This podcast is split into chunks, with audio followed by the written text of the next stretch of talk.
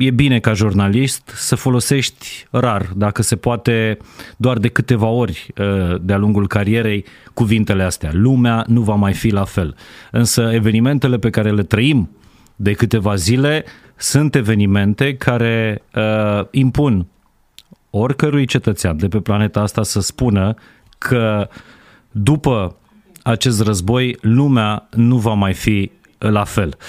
Tocmai de aceea o să încercăm să facem în această seară un podcast dincolo de, uh, uh, uh, de ultimele știri, dincolo de breaking news, să înțelegem contextul, să înțelegem ce se întâmplă și de ce s-a întâmplat asta în Ucraina, cât de departe este sau de aproape este finalul războiului, ce înseamnă pentru noi, pentru români, toată confruntarea asta de acolo din, din Ucraina. Și o să vorbim cu oameni care sunt de o săptămână pe, pe frontul din, din Ucraina.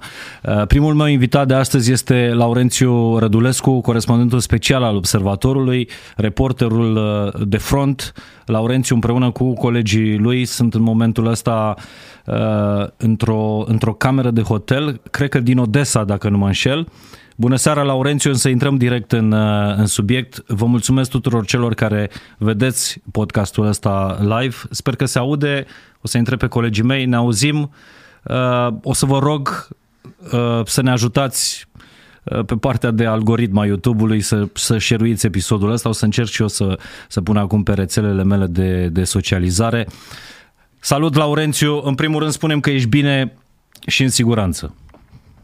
Salut, Mihai. Suntem cu toții bine, cred că e cel mai important lucru ăsta. Da, jurnalismul, jurnalismul și jurnalismul de război cred că realizezi cel mai bine în momentele astea, pentru că te auzeam ce spuneai ceva mai devreme.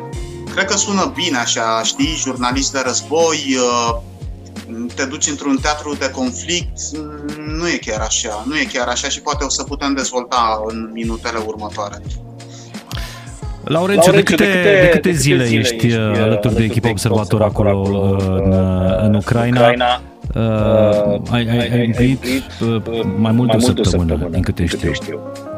Mm, da, șapte, opt zile, ceva de genul ăsta. Nici n-am mai numărat zilele pentru că în momentul în care pleci în zonă de genul ăsta, știi, când pleci nu are sens să mai numeri zilele și trebuie să știi, evident, la un moment dat că te vei întoarce cu, cu bine tu și echipa ta. Cred că am plecat duminica trecută, undeva duminică noapte. Am intrat uh, în Ucraina luni dimineață, am uh, venit prin Odessa, pentru că și asta e o poveste interesantă. Am venit prin Odessa atunci când nu se întâmpla nimic în Odessa și am uh, mers direct spre zona de Donbass, spre Mariupol, acolo unde deja era recunoscută delimitarea aceea cu teritoriile separatiste, pentru că trebuia să fim acolo cât mai repede cu putință, dar fiind drumul de, destul de lung, a trebuit să facem un stop de, de odihnă. Deci cred că avem da. șapte zile, avem. Nu știu. Cred că ai și pierdut numărătoarea. Uh, nu vreau, să, nu îndrăznesc să te întreb cât ai dormit în, uh, în astea șapte-opt nopți. Păi nici nu mai contează. Nici nu mai contează și vă spun sincer, uh, nu suntem aici. În momentul în care te duci în astfel de, de deplasări, nu mai stai să te gândești neapărat la numărul orelor de somn. Se întâmplă, din, eu am o vorbă, cred că războiul e ce se poate mai rău, lucru cel mai rău pentru o țară, pentru un om care trăiește în acea țară.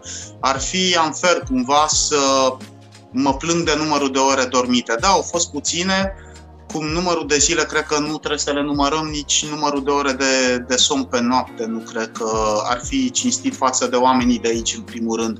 Au fost puțini, au fost uh, de la două ore într-o noapte în mașini lângă Kiev, prin benzinării, au fost 5 ore pe noapte, am uh, descoperit din nou uh, dușul, dacă putem puțin să mai relaxăm discuția în urmă cu două zile sunt foarte, foarte multe lucruri, dar până la urmă face parte din meseria noastră, știi cum e? Adică asta e situația, te adaptezi la ea, n-ai ce face. Uh, înainte să înțelegem un pic uh, uh, contextul și să intrăm în uh, experiența pe care ai avut-o uh, săptămâna asta în, în Ucraina, zim care e, care e situația în momentul ăsta. A fost o zi de negocieri între uh, Ucraina și, uh, și Rusia. Înțeleg că în zilele următoare Uh, urmează altă rundă de nego- negocieri, dar ce mi s-a părut foarte ciudat uh, la ziua de astăzi este că rușii, în timpul negocierilor, nu au încetat atacurile, din potrivă, a fost un oraș din Ucraina grav lovit, Harkov. inclusiv Harkov a fost uh, lovit, inclusiv uh, uh, blocuri din uh, cartiere rezidențiale din, uh, din Harkov bombardate. Da, noi am stat cu ochii pe negocierile astea, ne-au și ajutat uh, cu cât ne puteau ajuta pentru a ne mișca și a sta puțin mai mult de vorbă cu oamenii, uh, cu locuitorii Odesei, pentru că a fost ceva mai liniște. A fost ceva mai liniște nu doar în Odessa, ci și în alte orașe destul de importante, inclusiv în Kiev, se pare până cu o oră, două. Uh, Harkovul cred că a fost excepția de la regulă și ea este o zonă, o zonă specială. S-a tras foarte mult în timpul negocierilor acolo. Uh, sunt foarte multe victime în Harkov, din câte am reușit să aflăm, dar negocierile astea cred că vor face, vor face diferența în cazul în care ele vor fi fructificate în următoarele 3-4 zile. Și spun și de ce. Uh, cu toții așteptam ca în timpul negocierilor sau măcar după negocieri cineva să iasă și să le spună oamenilor ăstora din Ucraina că s-a ajuns măcar la un acord temporar de încetare a focului. Toată lumea spera asta. Din păcate nu s-a întâmplat. Uh, au ieșit să ne spună că s-au întâlnit, că au vorbit șase ore, că s-au înțeles, dar se vor mai înțelege odată peste câteva ore, simplist vorbind. Uh, nu ne-au fost date exemple concrete față de cerințele rușilor despre cerințele ucrainenilor. Sigur că Ucraina vrea ca Rusia să se retragă imediat. Vladimir Putin știm uh, ce cerințe are. Astăzi a mers aș putea spune, delegația lui pe, uh, doar pe partea de Crimea, în mare parte, recunoașterea Crimei și uh, demilitarizarea Chievului. Două cerințe ținând cont de ceea ce s-a întâmplat în ultimele trei zile, nu, nu le spun acceptabile, dar care pot fi negociate cel puțin în, uh, în zilele imediat următoare. Adică ți se pare, Iartă-mă, Laurențiu, ți se pare că Putin, în momentul ăsta, prin delegația lui, el a mai avut astăzi o convorbire, mi se pare că a fost sunat de președintele Franței, de, de Macron, la rugămintea lui uh, Zelenski. Uh, uh, ți se pare că a lăsat garda jos prin aceste, aceste două, cerințe? cerințe? Hai să nu spunem că a lăsat garda jos, hai să spunem că este într-o poziție ingrată prin prisma faptului că în a cincea zi de război, nu a reușit să cucerească niciun oraș important din Ucraina.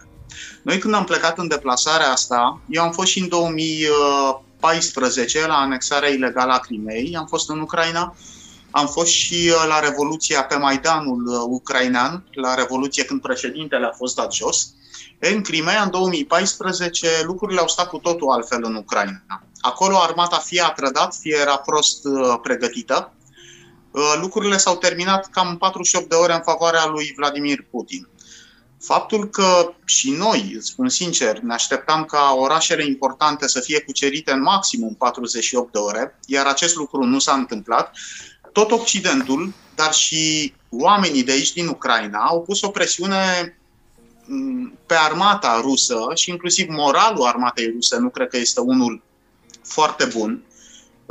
Uh, iar în momentul în care vii la negocieri, după niște eșecuri considerabile, putem spune, că sunt niște eșecuri, nu știu dacă poți avea aceleași pretenții. Nu cred că a lăsat garda jos. Cred că se joacă foarte mult în continuare, foarte dur, uh, fără ca nicio altă variantă să fie scoasă din, uh, din calcul. Uh, trebuie să ținem cont și de faptul că Rusia a devenit foarte nervoasă și când zicem Rusia ne referim la Putin și la o clică de oameni care conduc în momentul ăsta Rusia, pentru că mă uitam din ce în ce mai mulți uh, uh ruși din uh, diaspora, persoane importante, intelectuali, sportivi, uh, se delimitează de tot ceea ce înseamnă Rusia acum ca și, uh, ca și decizii uh, politice, militare și așa mai departe. Dar Rusia e, mai, uh, e mult mai nervoasă după, după sancțiunile pe care le-a primit din partea țărilor din, din lumea liberă. Am văzut astăzi ruși făcând cozi de, de sute de persoane la bancomate, rubla s-a, s-a prăbușit de situația în Rusia, situația oamenilor din Rusia este amenințată serios. Traiul lor de zi cu zi. Nu știu dacă e complet verificată informația mea, dar o spun sub auspiciul ăsta. Uh-huh. sunt niște informații pe care le-am aflat azi de la, mă rog, noi avem un fixer care are niște legături în Rusia și așa mai departe. Uh, fixer care înseamnă un ghid, traducător? Pe noi să ne traducă aici să Andrei Captarenco e numele lui, cel care ne ajută cu limba rusă, pentru că noi uh, nu o stăpânim uh-huh. și ne aranjează diferite interviuri pe care le facem. Uh, prin el am ajuns să discutăm uh, cu niște oameni care locuiesc în, uh, în Federația Rusă, care au exact atitudinea pe care o povesteai tu mai devreme, care sunt patronii unui lanț de magazine internaționale foarte puternice și care ne spuneau că există riscul uriaș, uriaș să nu să piardă bani, să închidă într-un timp destul de scurt în urma sancțiunilor care au fost date. Pentru că băncile deja nu-i mai alimentează, marfă nu mai primesc, uh, magazinele internaționale de acolo sunt foarte, foarte conectate cu, uh, cu Europa. Chiar dacă sunt business-uri care, mm-hmm. care se fac. Oamenii, oamenii de acolo sunt foarte speriați, uh, businessmenii. Adică sunt, sunt probleme economice inclusiv în rândul, în rândul uh, rușilor. Care... Citeam undeva că uh, pe Putin războiul ăsta îl costă vreo 20 de miliarde de, uh, de euro pe zi, în condițiile în care toate rezervele Rusiei sunt undeva la 600 și ceva de, de miliarde. Deci se pierd foarte, foarte mulți bani și din război și din sancțiunile astea pe care le-a primit cum crezi că va, va reacționa uh, Putin? Uh, există două posibilități. Ori va lăsa garda jos, uh, ori uh, va deveni mult mai uh, nervos. Mi-e și teamă să fac pe analist, mă crezi? Și spun și de ce. Pentru că noi, când pregăteam deplasările astea în redacție, noi avem niște discuții în niște cercuri restrânse în care încercăm să vedem când, este, când e momentul de plecat sau nu, pe mhm. baza informațiilor și așa mai departe. Eu spun sincer că eu nu credeam ca Federația Rusă să intre mai mult de, hai să zic, teritoriile separatiste până undeva spre uh, Azov, adică să ia inclusiv Mariupolul ca să aibă acel port de la, al Mariupolului și automat să aibă ieșire la Azov. În momentul în care din prima zi au fost date atacurile asupra Kievului, în paralel Herson, Harkov și așa mai departe, e clar că orice părere pe, pe care o poți avea poate fi răsturnată. Nu poți să fie mintea lui Vladimir Putin. Eu m-am convins în momentul, în momentul ăsta și foarte mulți specialiști extrem, extrem de buni pe care îi consultam când eram în țară, și care îmi spuneau Putin nu va ataca, pe Putin îl va costa foarte mult, Putin uh, tocmai și-a ridicat economia pe baza, uh, uh, petro, uh, pe baza gazului vândut, uh, PIB-ul a început să crească, de ce ar pierde Putin acum? care mai, o explicație logică, nu cred că putem merge doar pe logică în momentul de față. Una peste alta o să încercăm să coborâm din nou în uh, stradă. Vă reamintesc că este un podcast pe care îl facem în, uh, în regim de, de live, de aici din uh, studioul Fain și Simplu. Suntem acum în legătură directă cu reporterul de război, corespondentul observatorului Laurențiu Rădulescu. Văd că sunt 1500 de oameni deja live pe, pe contul de YouTube Uh, fain și simplu.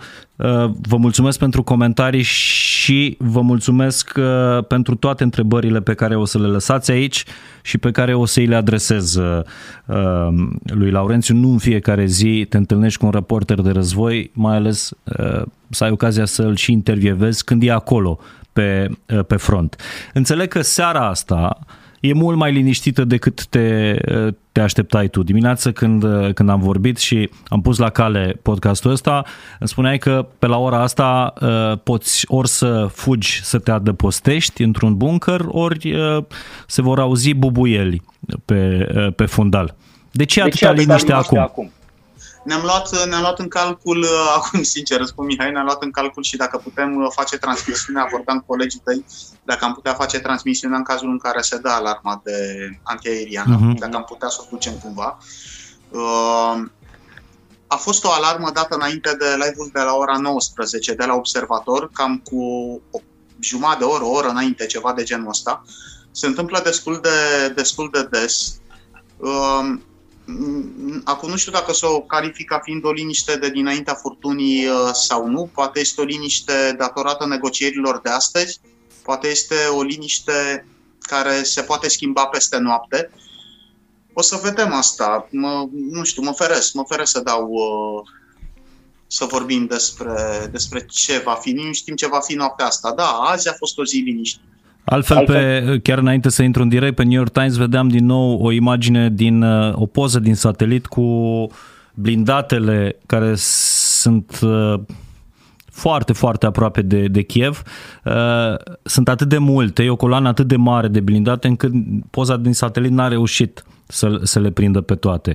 E clar că și noaptea asta Kievul va fi principala țintă, înțeleg. Păi Chievul este, este, este extrem de important pentru și nu este important doar militar și economic, cu toate că așa ai fi tentat uh-huh. să, să vezi, dar este important din punct de vedere uh, psihic pentru oameni și pentru militari. Organizarea pe care noi am văzut-o aici în momentul în care am uh, ajuns în Ucraina, eu n-am văzut-o într-un alt uh, teatru de conflict. Și spun și de ce. Uh, și n-am văzut-o nici în urmă cu 8 ani. Oamenii aportul oamenilor adus uh, militarilor, autorităților, este un uriaș. Eu n-am văzut copii care să lege uh, sfori la sacii de nisip, pe care ulterior acei saci să-i care soldații pentru a face niște baricade. Femeile să fabrice cocktailuri Molotov în timp ce bărbații cărau acei saci. În timp ce militarii păzeau pentru ca ei să poată face Uh, tot ceea ce îți povestesc. E... Astea, astea... Multă lume spune că astea sunt niște legende și că fac parte din uh, armele de dezinformare în, uh, în masă. Asta cu filmat ieri. Adică... A, asta zic, tu ești un om care a văzut asta de, de, de o săptămână și mai cu seamă în, în ultimele 3-4 zile. Adică ți se pare că efectiv toată Ucraina este la război? Trup și suflet? Ucraina pentru că Ucraina are și rusofonii ei, este de acceptat, este care și-au schimbat mulți dintre ei părerea.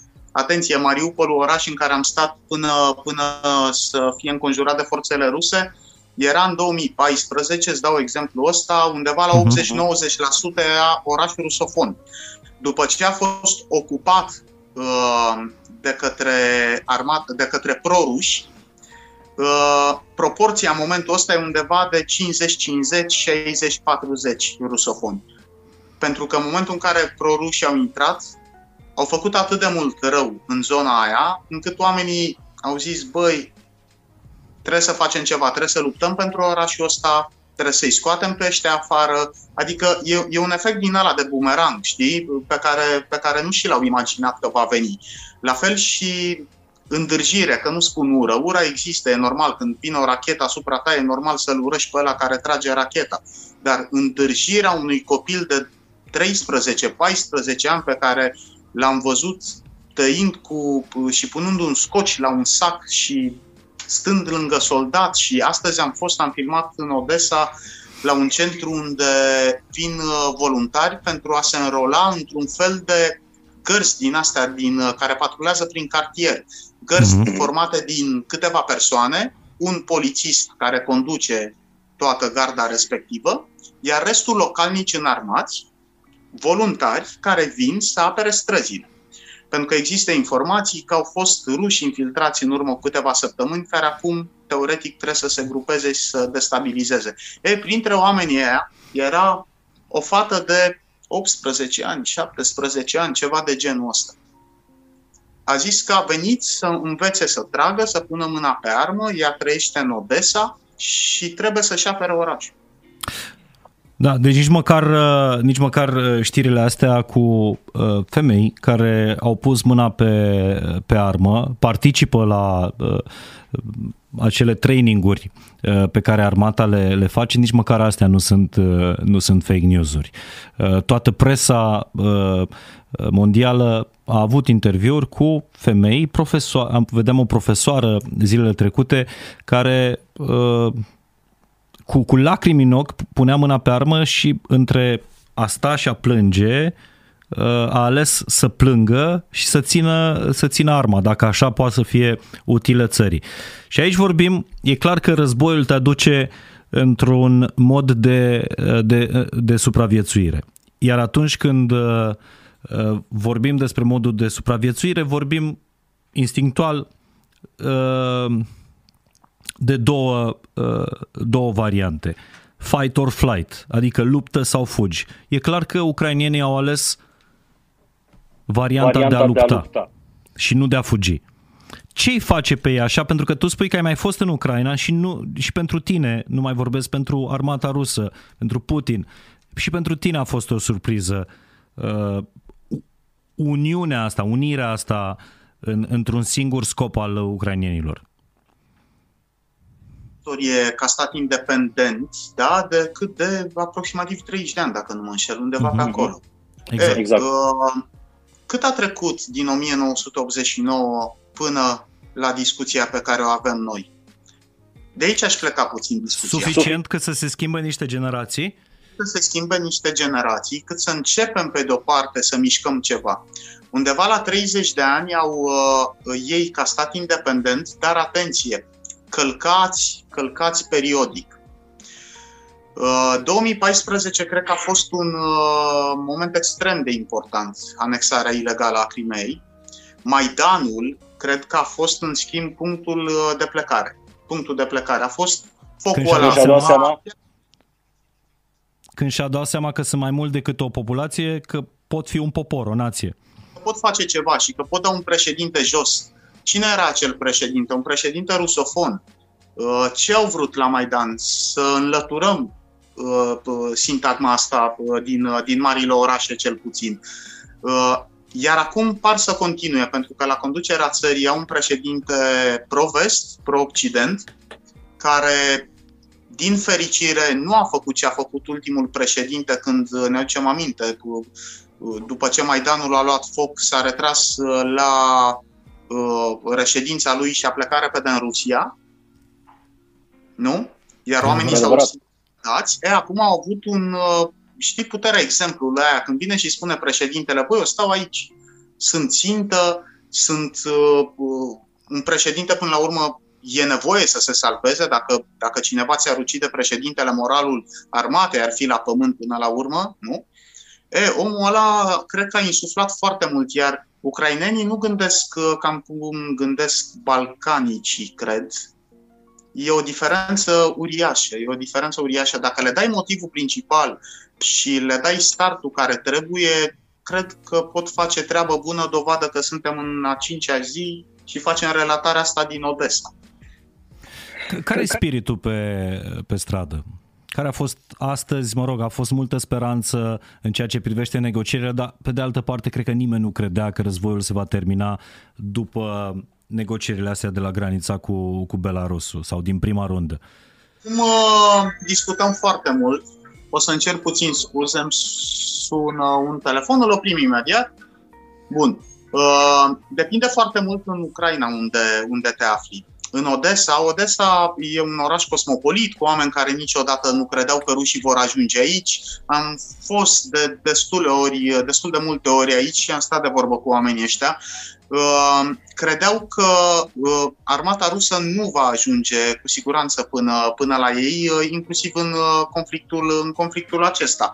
E, în momentul în care s-au văzut ca fiind bombardați, în momentul în care plajele din Odessa au fost minate de către armata ucraineană împotriva unui eventual desant, oamenii au zis, băi, se poate întâmpla și la ușa mea. Iar asta a fost o problemă mare a celor din Odessa, din punctul meu de vedere, până acum. Faptul că s-au delimitat. Ei au spus, băi, noi suntem Odessa, nu are de ce să vină Rusia până la noi.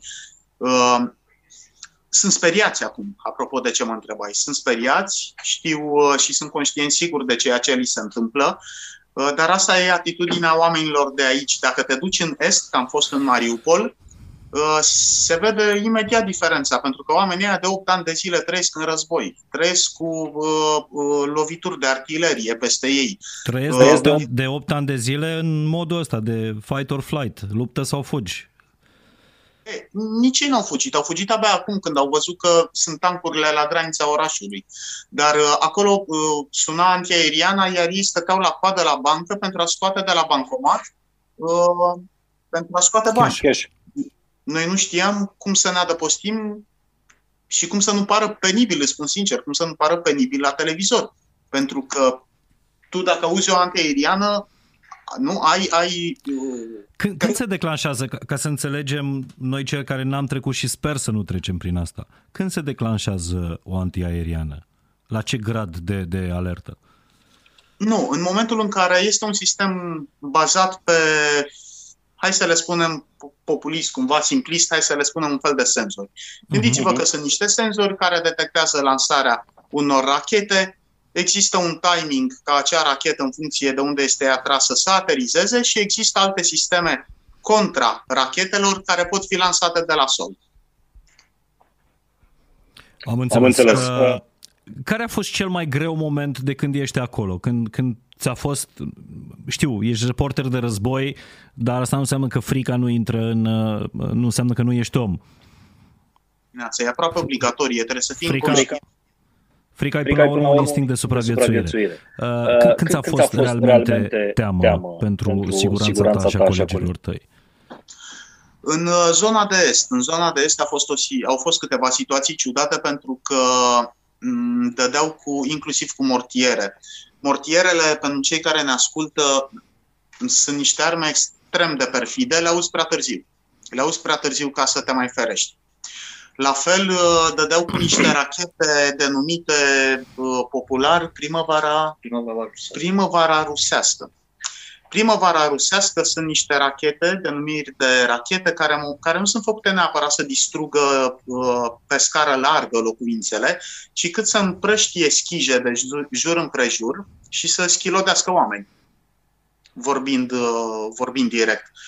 E, Acolo, într-un cartier de la marginea Mariupolului, au fost niște atacuri destul de consistente. Eram inclusiv în live colegul meu cu uh, Petrescu când au, uh, s-au auzit bubuiturile. Am avut noroc cu un localnic care ne-a luat și ne-a adăpostit în bunker.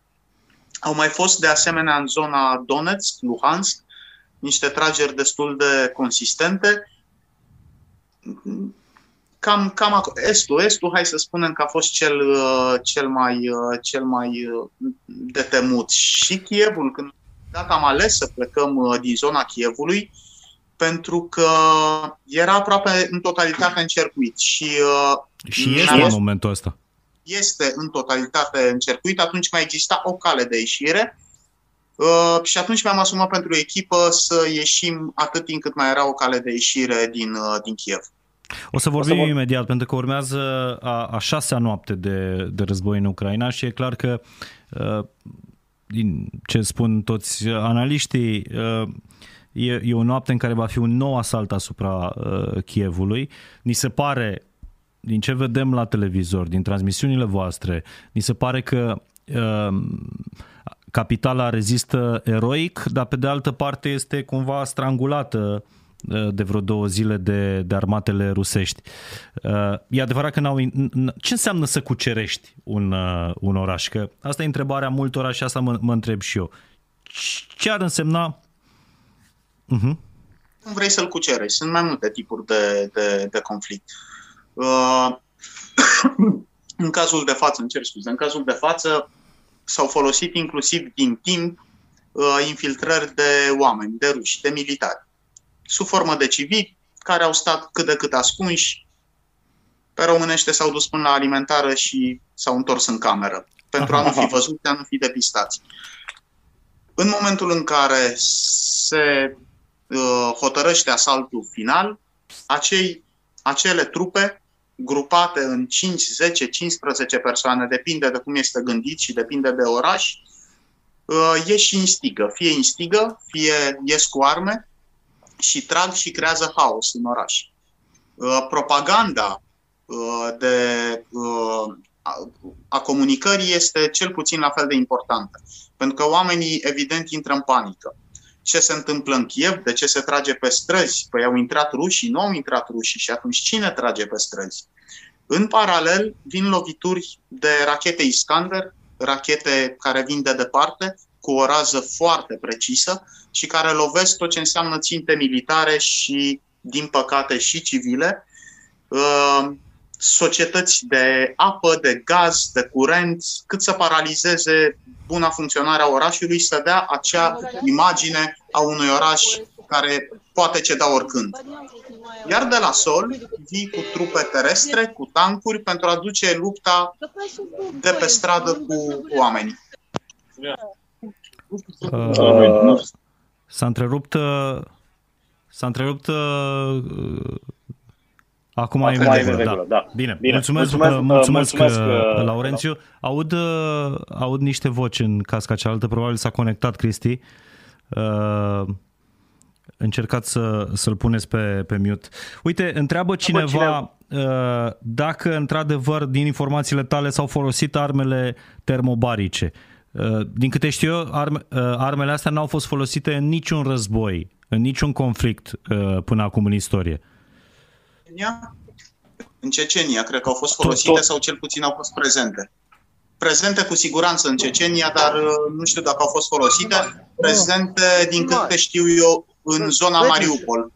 Dar uh, nu știu dacă au fost folosite în zona Mariupol. Nu, nu, nu. Uite, văd pe Cristi. Da, e da, Cristi Popovici, Popovici care se pregătește să intre în direct cu noi.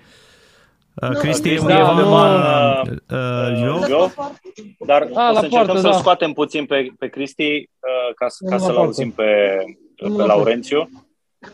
Nu le permit. Uite, avem imagine acum. Da, uite, Cristian spune, este undeva. spune Twitterul care suntem că are niște probleme, Cristi, acolo nu le permite să filmeze niște poliții sau ceva, da, nu? Da, da. El îmi poate Exact, da. exact, da. Poți să ies afară? Da, și... întreb dacă poți să ies afară. Cristi, ești în siguranță? Uh, suntem cu poliția ucraineană care ne verifică la sânge. Crede că suntem spion pentru că aveam o dronă în mașină. Turn off.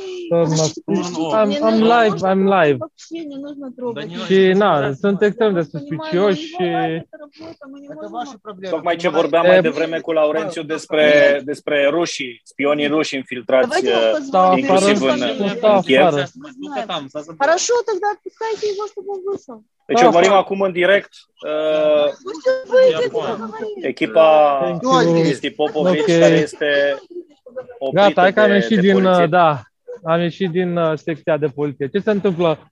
Uh, noi eram în gara din Lvov în momentul în care șoferul nostru care trebuia să ne mai aducă niște acumulatori a fost oprit de poliție. Traducătorul era, traducătoarea era cu noi, iar șoferul, Paul Petre, dragă Rădulescu, a fost luat pe sus de poliție, uh, încercuit cu uh, mitraliere, cu, uh, na, cu măști, cu veste antiglonți.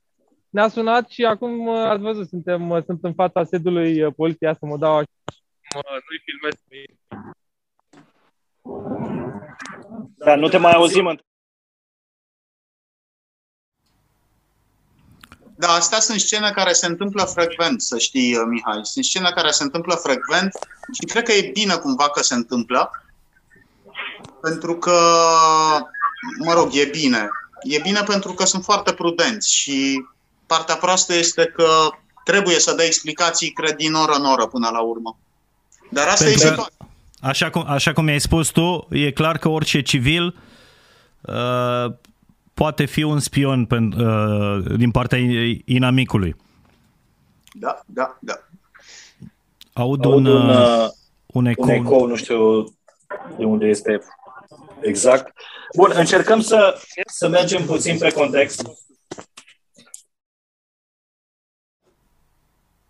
Duce? Cristi, ești ok? okay? În, uh, în teatru de operațiuni, în Lvov, în război, n-ai ce să faci. Trebuie să ne păstrăm calmul, ne facem meseria. Nu sunt de rea credință polițiștii, dar să fac exces de zel în perioada asta.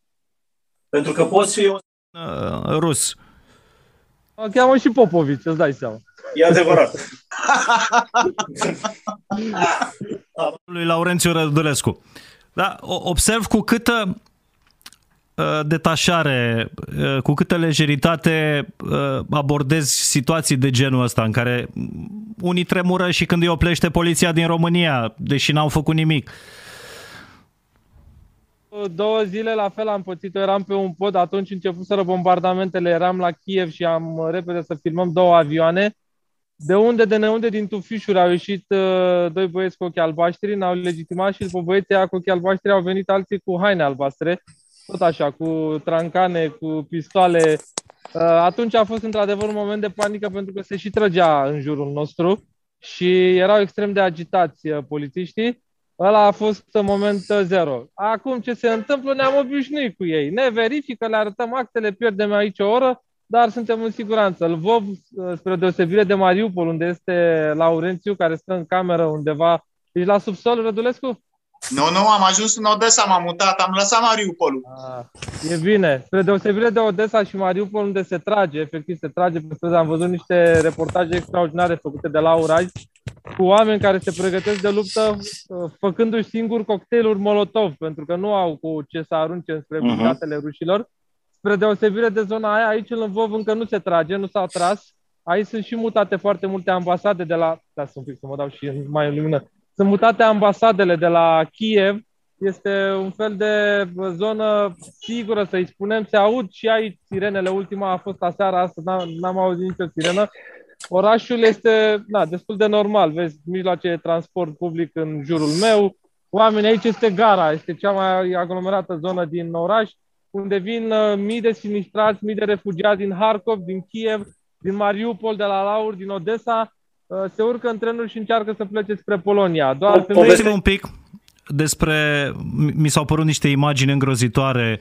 Am văzut că oamenii au așteptat în frig ieri 12, 14, 16 ore de dimineață și până seara au așteptat uh, trenurile care să-i ducă către o țară sigură. Și nu numai ieri, și astăzi, la fel, niște imagini dramatice am prezentat în urmă cu vreo jumătate de oră la noi, la Antena 3.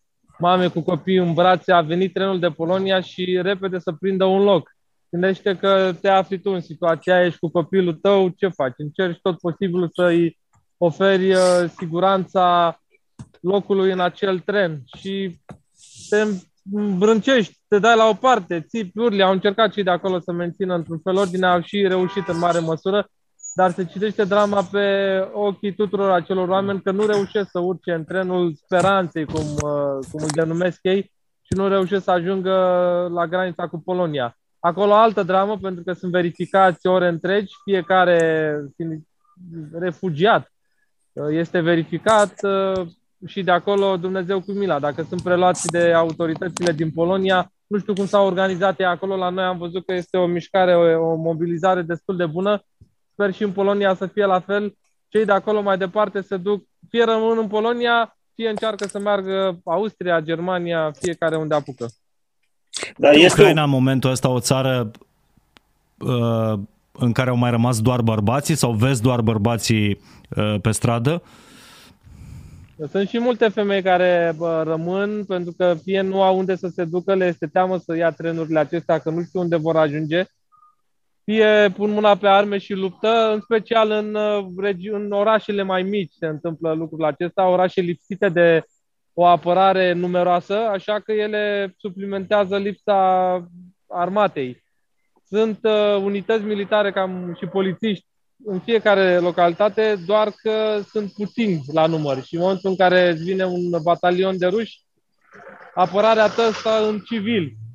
Ar- armata Ucrainei în acest moment este formată din militari profesioniști și foarte, foarte mulți civili. S-a dat un ordin. S-a dat un ordin uh, în urmă cu patru zile când au început bombardamentele ca civilii să poată fi înarmați este o măsură cu dublu sens, îți dai seama că nu știi cine pune mâna pe armele alea, dar pe de altă parte îți asumi riscul pentru că doar așa poți să te aperi țara. Mai ales și astăzi s-a dat la fel un decret prin care pușcăriașii pot uh, primi arme, uh, pușcăriașii care au făcut armata la fel. Este un risc decât să-i ții acolo și să te cotopească rusul. Mai bine îi dai o armă, mergi cu el uh, la război și după aia vezi tu, o mai dai la pace. Da, e... e înfricoșată populația pentru uh, măsura asta. Am văzut și eu că uh, uh, președintele Ucrainei a semnat decretul ăsta de eliberarea Un pic, uh, Cristi, te-ai plimbat și tu prin, uh, prin mai toată, toată Ucraina. Care a fost? Îl întrebam și pe Laurențiu mai devreme și o să rog să rămână Laurențiu pentru că uh, din câte, din câte văd, Cristi nu o să mai stea foarte mult cu noi. Care, care a fost cea mai, cea mai grea noapte pentru tine sau cel mai greu moment de când ești acolo în Ucraina?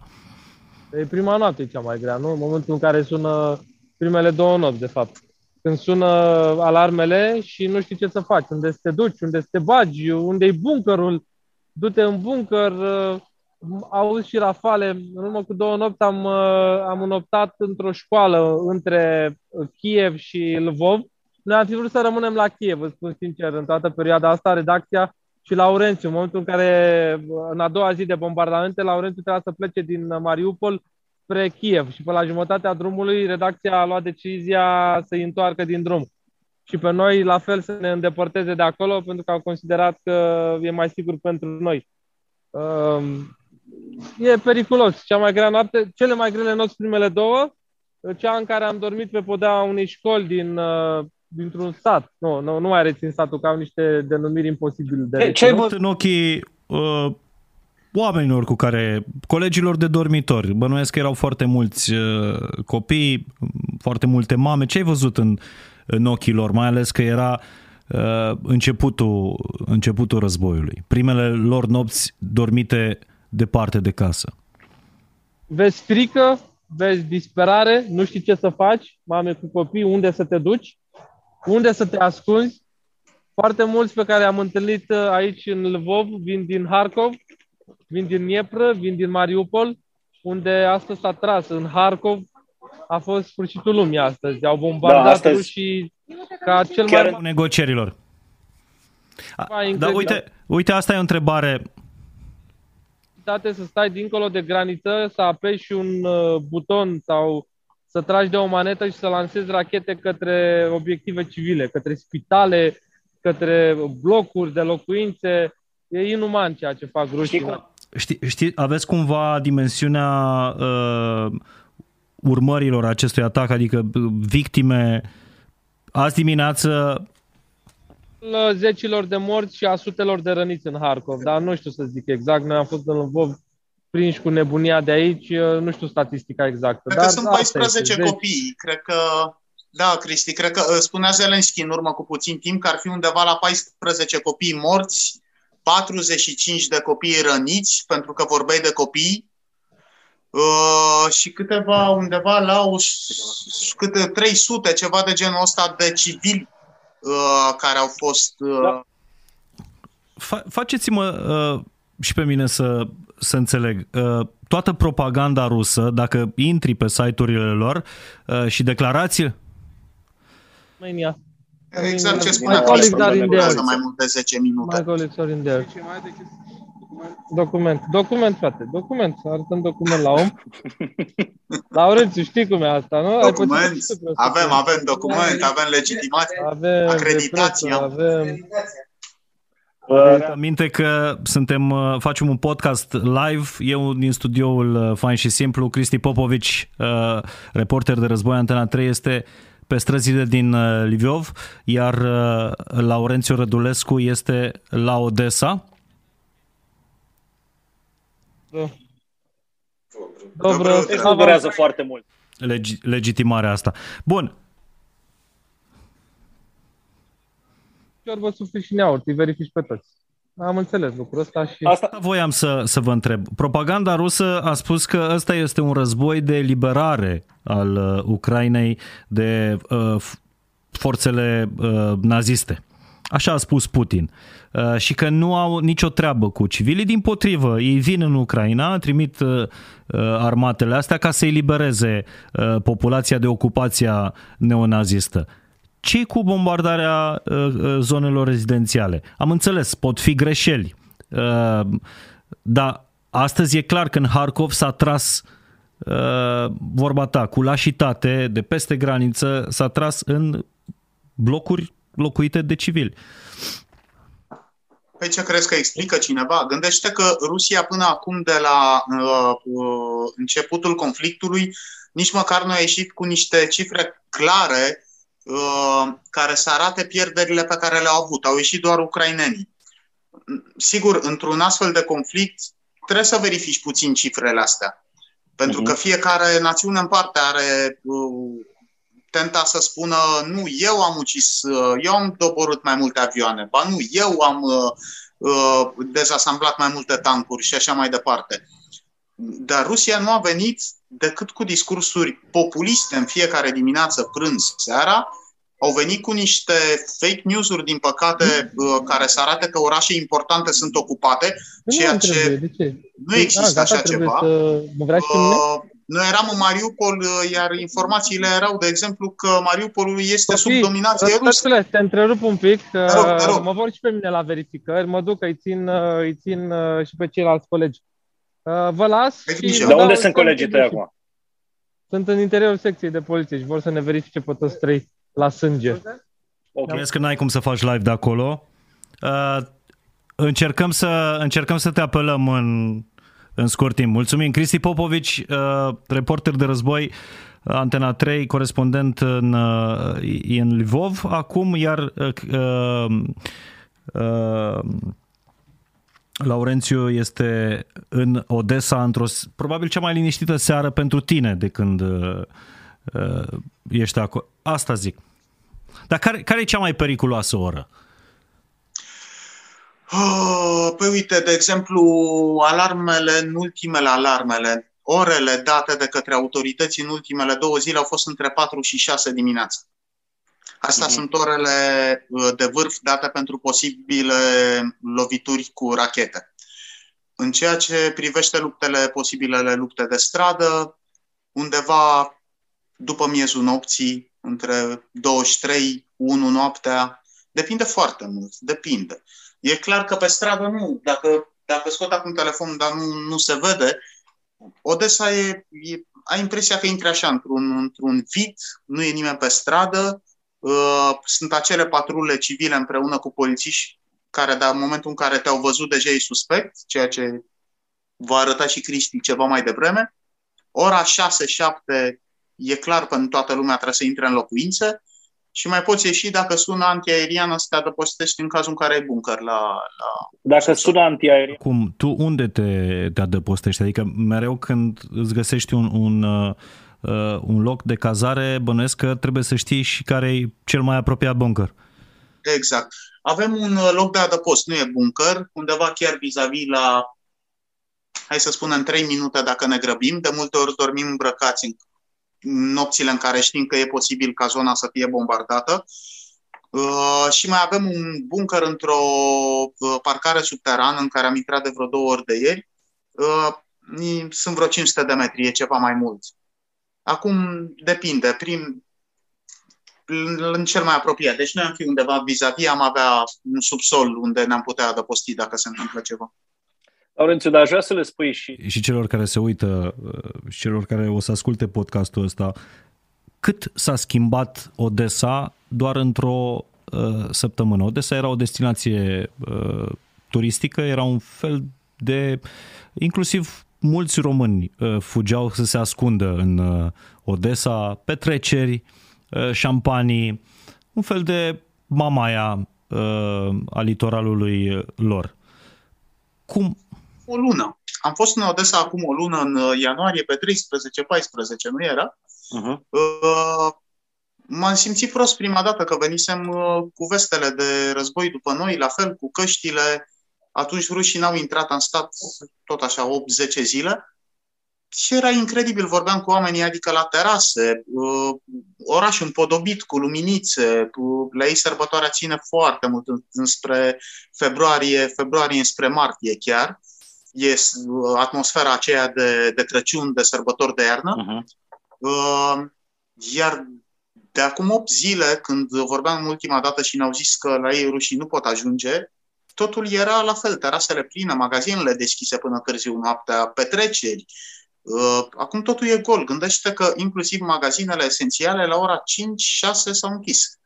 La ora 7 civilii trebuie să fie în locuințe. Uh, Ai voie doar să tranzitezi orașul, nu ai voie să te plimbi prin oraș sau să stai în mașină sau... Sunt niște reguli foarte clare pe legea marțială care a intrat în vigoare. Și orașul cum arată? ce, ce, uh, Ce, ce, distrugere, au, făcut au făcut într-o săptămână, săptămână ruși? Nu au lovit. Au, au, Odessa are o antiaeriană foarte bună, o apărare antiaeriană foarte bună, fiind și la malul mării. Uh, au fost uh, trageri, înțeleg, informația din nou oficial, nu știu cât de confirmată este, dar înțeleg că asupra Odesei se trage din zona Transnistria, Asta pentru a ne da seama cât de aproape e și de România. De am ținut exact. să spun. Păi Odessa este foarte aproape de România, în linia dreaptă vorbim de câțiva zeci de kilometri. O ore jumate ai ajuns în vamă. Uh, și a reușit cumva să împiedice toate rachetele care au fost trase să lovească ținte, ținte serioase. Aici pericolul în general vine de pe mare, pentru că este Crimea foarte aproape și de aia le-a fost și teamă și de aia au și minat uh, plajele uh, și zone portoare, zone de eventual interes pentru ruși, uh, dar din fericire nu au fost uh, lovite, toate rachetele au fost interceptate până acum la Odessa. Dar cum s-a schimbat uh, viața oamenilor în afară de faptul că nu mai pot să dormi uh, liniștit sau dormi îmbrăcat sau dormi în bunker uh, sau pur și simplu îți iei uh, copilul, o valijoară, îi pui un ursuleț în brațe și, și treci granița. Uh, totul e blocat în momentul ăsta în Ucraina. De unde poți să cumperi de alegurii? Uh, de unde poți să scoți bani, dacă mai poți să scoți bani? Uh, în Ucraina nu se produce nimic, adică e închis, absolut toate fabricile sunt închise. Asta e o mare problemă. Apropo și de scos bani și de mers la serviciu, sunt multe societăți care preferă sau preferat să închide imediat în momentul în care uh, s-a apropiat conflictul de Odessa sunt în parte societăți, și mă refer aici, uh, care țin de statul ucrainean, care încearcă fabricile, portul, pentru că se trăiește în Odessa foarte mult din uh, zona portoară, care au preferat să mai țină deschise secții, tocmai pentru ca oamenii măcar să aibă impresia aia că viața lor cât de cât decurge într-un uh-huh. sens anume. Uh, dar privații aproape că au închis totul. Uh, te poți aproviziona de la magazine, de la alimentare, dar până într-o anumită oră. Poți face plinul la mașină cu uh, nu mai mult de 15-20 de litri, benzina, motorina sunt raționalizate. Uh, ce S-a să... scumpit? Nu, surprinzător, dar a crescut uh, grivna, nu a crescut. No, a căzut grivna, scuză-mă. A, că, a, uh-huh. căzut, a căzut grivna. Uh, nu atât de mult uh, dacă stăm să ne uităm la ruși. Uh, păi rubla a căzut astăzi paralelă, cu rubla, 30% da. în raport da. cu dolarul. A căzut, dar nu, nu, nu suficient. Uh-huh. Problema e de psihic al, al ucrainenilor. Ei au mai trecut prin, prin lucrurile astea. Sunt chestii pe care încearcă să le, să le regleze din, din mers nu știu ce va face Odessa, de exemplu, în sezonul uh, estival. Știu că nu le, poate nu le arde oamenilor de sezonul estival, dar uh, inclusiv locul în care noi transmitem acum se făceau foarte mulți bani în, uh, în Odessa, pentru că sunt sute de apartamente care uh, sunt închiriate vara, pentru că zona este uh-huh. extrem de cunoscută în Ucraina și liniștită, atenție, că de asta atrăgea Odessa foarte mult, era o zonă oarecum ferită de conflict. Da. Uh, hoteluri care au închis magazine de profil, agenții de turism, asta înseamnă oameni lăsați fără bani. Azi am fost în gara, apropo că l-auzeam și pe, pe Cristi. Uh, nu există exodul ăla pe care l-am văzut uh, în orașele atacate, dar sunt oameni de o anumită categorie socială care hai să zic, un medium plus, care au preferat să plece și și-au luat uh, animalul de companie, valiza, s-au urcat în tren și au plecat. Nu mai stau Uite. să... Ăsta e un alt subiect pe care voiam să, să-l discutăm, despre, despre refugiați. Uh, multă lume spune că oamenii pe care noi îi întâlnim la vamă în, în România, oamenii care ies uh, Uh, din, din Ucraina, fie în Polonia, fie, uh, fie în România, sunt oamenii cu un anumit statut și o anumită stare financiară. Uh, pătura săracă a populației nu are cum să plece. Asta ne mai vorbim de informațiile astea care au venit destul de des în ultimele 24 de ore, că vame și ucrainieni le cer uh, șpagă pentru, a, pentru a-i trece uh, frontiera în România. Da, nu, e mult de vorbit pe tema asta și spun și de ce. Pătura socială, din punctul meu de vedere, când spunem pătură socială, noi ne gândim la mai multe uh, niveluri, nu? Uh-huh. La nivel educațional, la un nivel financiar pe care îl deții. Uh, pătura socială, să știi că pătura aia socială de jos și n-aș critica-o pentru că nu merită, alege mare parte din ea să rămână ca să lupte pentru Ucraina. Asta face pătura socială de jos din Ucraina, în mare parte, din ce am vorbit eu cu, cu oamenii. Uh, pătura socială de mijloc, oameni cu business-uri mici, oameni care uh, își permit să urce într-o mașină, să se ducă de la Odessa până la Giurgiulești, uh, da, fac lucru, lucrul ăsta. Dar ce te faci dacă ești undeva în zona de uh, sud-est, est, nu, a Ucrainei și vrei să pleci? Pe unde pleci? Noi am ieșit din Mariupol la fel. Uh, am ieșit la prânz, seara tancurile uh, încercuiseră Mariupolul.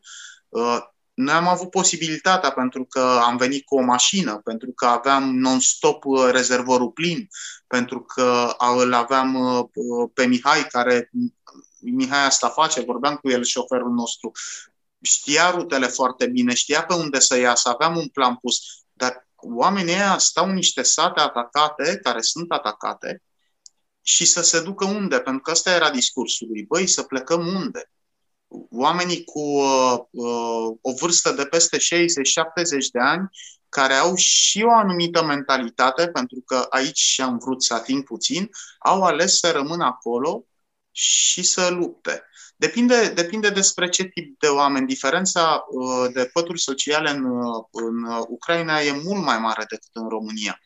Uh, într-un fel stai de vorbă cu zona Kiev, Odessa, într-un fel stai de vorbă cu oamenii care sunt încolo înspre, înspre Rusia. Vorbeam și de doctrină, vorbeam și despre uh, orașele care majoritatea sunt sau au fost rusofone. Diferă, diferă foarte, foarte mult. Dar cei Plus care vin te rog. Așa, te ascult, te ascult. Cei care cei vin care în vin... România, eu cred că cei care vin în România îi putem integra cumva, dacă sunt curioși cei care și dacă ar conta, pentru că din punctul meu de vedere nu contează, sunt oameni în mare parte, da, de un nivel mediu, dar nu de un nivel atât, adică un mediu plus sau un, un mm-hmm. high level, pentru că oamenii ăia știu ce au aici și pot continua viața aici, pot face carul acolo unde discuția despre păturile... Fără doar și poate. Discuția uh, unde, mă rog, subiectul ăsta cu păturile sociale este anulat, e drama prin care trec copiii ăia. Nici nu mai contează ce statut ai, dacă ai dat sau n-ai dat șpagă la vamă la ucrainieni, copiii ăia uh, trec printr-o traumă uh, pe care o vor uh, Uh, o vor ține cu ei uh, probabil toată viața. Adică cine a citit cărți, te rog. Un copil 10 ani, 9 ani, ceva de genul ăsta. Era cu lacrimi în ochi și spunea că i-a rămas tatăl în Ucraina și că el a fost nevoit să plece împreună cu bunica și mama lui. Și era întrebat, și ce va face tatăl tău în Ucraina? Mihai plângea copilul când vorbea și spunea, tatăl meu luptă pentru țara lui și pentru casa mea, ca eu să mă întorc în Ucraina. Am anulat orice discuție pe care am avut-o până acum cu care e mai bogat, care e mai sărac, cine face. Nu există așa ceva. Nu există. Uh, oameni care, uh, o bătrână seară când am intrat în bunker, uh, care spunea că a prins în 40 s-a născut. În 40 s-a născut. În 40 s-a născut în Odessa. Și că s-a săturat să mai fugă, stătea chiar vis-a-vis într-un apartament vis-a-vis de bunker respectiv, și că s-a săturat să mai fugă în bunkerul ăla. Că nu mai are putere să se mai ducă de fiecare dată când aude alarma antiaeriană cu o sacoșică din aia mică să se ducă până acolo, să stea jumătate de oră, o oră și să se întoarcă. Adică sunt niște drame trecând peste toate analizele și discuțiile pe care le-am avut noi în momentul în care te lovești de oameni, de oameni, acolo s-a, s-a închis cercul. Lașitatea despre care vorbea Cristi, uh, copiii ăia, n-ai cum să le plângi de milă, dar apar în tot felul de videouri uh, cu soldați, soldați roși, roși care... Da, sunt copii. Pentru că bă, maj- majoritatea au undeva în jur de 20 de ani, ori având în vedere că toți specialiștii spun că adolescența se termină la 24 de ani, uh, e clar că inclusiv pentru ei este, este o traumă. Dar o să vorbim și despre armată.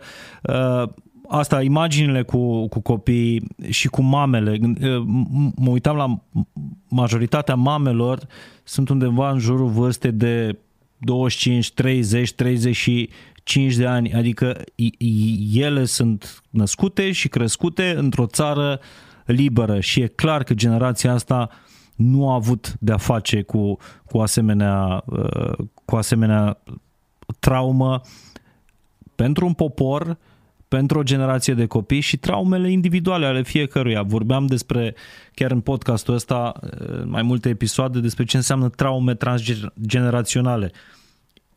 Copiii victimelor uh, războiului sau holocaustului înmagazinează toate traumele alea. Chiar și nepoții lor se nasc cu, cu un nivel de cortizol mai, uh, uh, mai puțin rezistent la, uh, la stres. Astea sunt lucruri dovedite de specialiști de-a lungul, uh, de-a lungul timpului. Și cred că, indiferent cum se va termina uh, războiul ăsta, e clar că acești copii vor duce trauma asta toată viața și o vor da mai departe. E mare păcat. Eu sunt foarte curios ce se va întâmpla, nu știu, hai să dăm un timp de, și poate ne auzim atunci, dar hai să ne dăm un timp de 5 ani de zile, să spunem un timp de 5 ani de zile, cât să se mai așeze puțin lucrurile.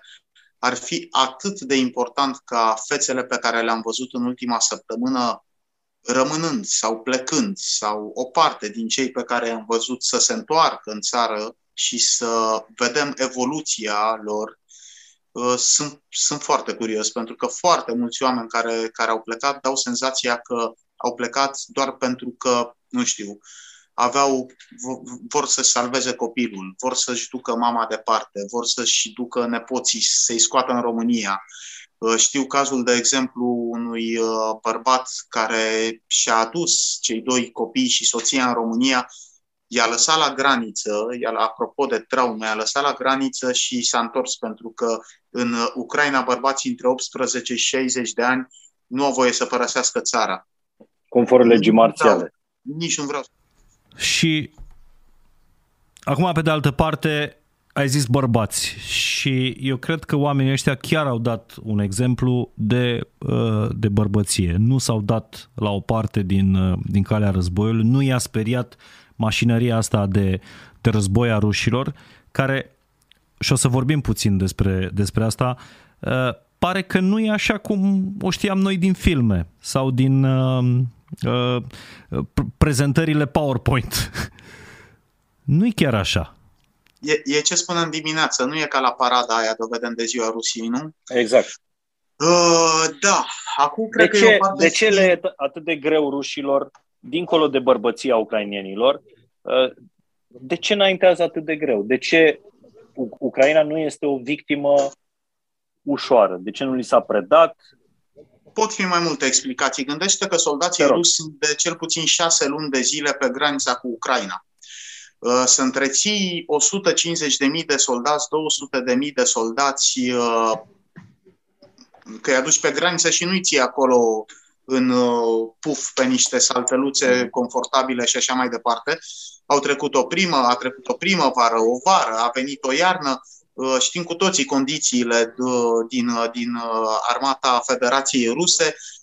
Oamenii ăia mie mi s-au părut că au venit cu un au venit foarte obosiți, pe scurt. Foarte obosiți. Deja obosiți. Au intrat, sunt, sunt ca echipele alea de fotbal care intră obosite pe teren, cumva.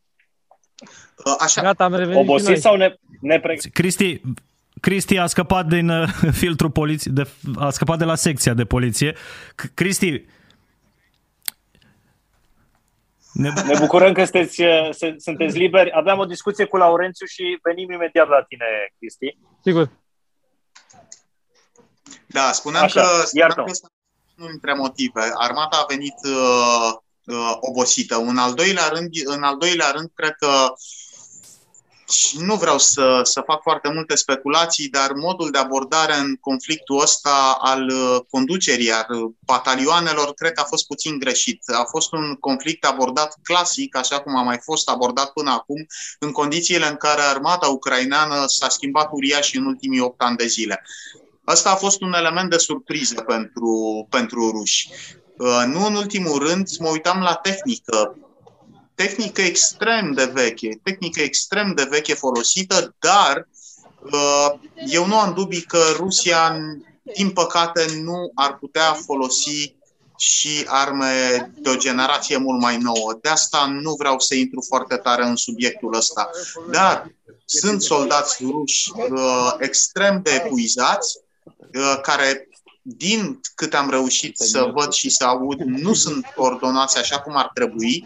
Apărarea ucraineană pare că a avut, uh, de asemenea, o foarte bună coordonare și a știut la ce să se aștepte, iar de aici moralul ucrainenilor a sărit imediat, a dus, a fost ca un, ca un uh, efect din ala de... Știi când faci un om de zăpadă, un bulgăre pe care rostogolești și totul e bine și vezi că ți iese bine și mai câștigi un oraș sau mai respingi un, un atac rusesc. Cam așa s-au comportat ucrainenii. Iar uh, lucrul ăsta i-a îmbărbătat să țină piept și, uh, și următoarelor uh, atacuri pe care le-au avut. Știm puțin, pentru că în ceea ce înseamnă unitatea asta a, a, a poporului uh, ucrainean și rezist, nu doar rezistența, ci și reziliența lor, uh, mi se pare că un rol uh, uh, foarte important, nu dacă nu cel mai important, l-a jucat președintele lor. Povestește-mi puțin despre, despre Zelenski. Tu mergi în Ucraina de mulți ani.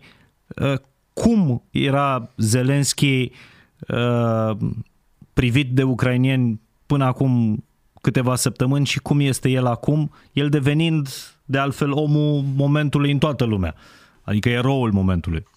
Schimbarea este uriașă și nu cred că este uriașă doar prin ochii uh, ucrainenilor, ci mai ales prin ochii Occidentului.